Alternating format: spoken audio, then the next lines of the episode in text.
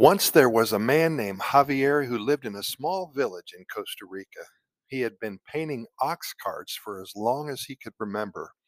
Ox carts were a big part of this country's culture, and they were used to transport goods from one place to another way back when, especially coffee and sugar cane and other of the first staples in Costa Rica back in the 1800s.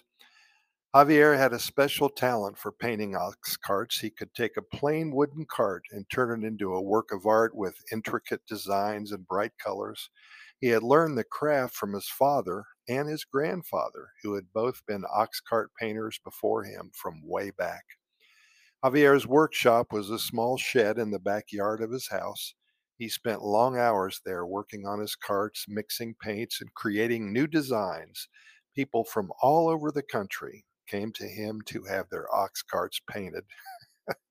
he never had a day off, always working on the weekends.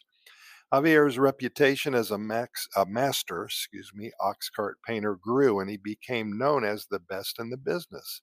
His carts were always in high demand, and he was always busy with new orders. One day, a man from a faraway town came to Javier's workshop. He was a wealthy businessman who wanted to buy an ox cart as a gift for his wife. He had heard about Javier's skills and wanted the best. Javier welcomed the man and showed him around his workshop. It didn't take too long, it was only about 12 by 15. The man was impressed by the quality of his work and asked him to create a special design for his wife's ox cart.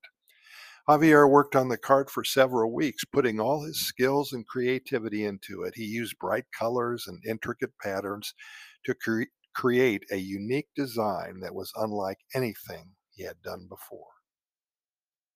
Finally, the ox cart was finished, and Javier invited the man to see it. The man was amazed by the beauty of the cart and was grateful to Javier for creating such a wonderful gift, a special gift for his wife.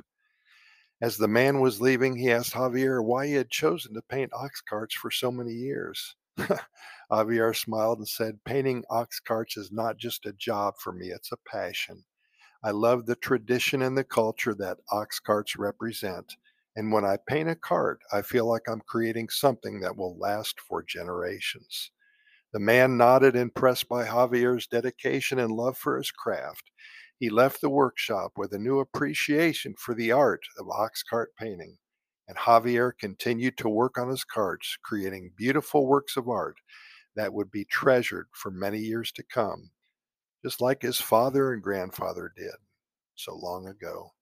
Hey, Pura Vida, thanks for listening, and keep in mind that we have over 2,700 recordings of our Costa Rica Pura Vida Lifestyle podcast series.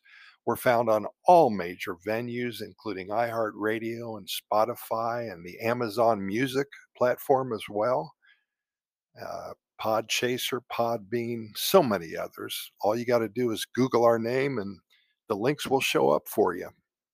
If you like what you heard today, we do this each and every day, seven days a week. And please help us uh, promote Costa Rica Pura Vida Lifestyle podcast series. And like I said, if you like it, please take our links and uh, share them on all your social media, your Facebook, your Twitter, your LinkedIn. We'd really appreciate that. And for that, if you do that for us, we will continue to share stories with you from Costa Rica. Nothing but good news coming out of Costa Rica. Pura Vida, thanks for listening. See you tomorrow.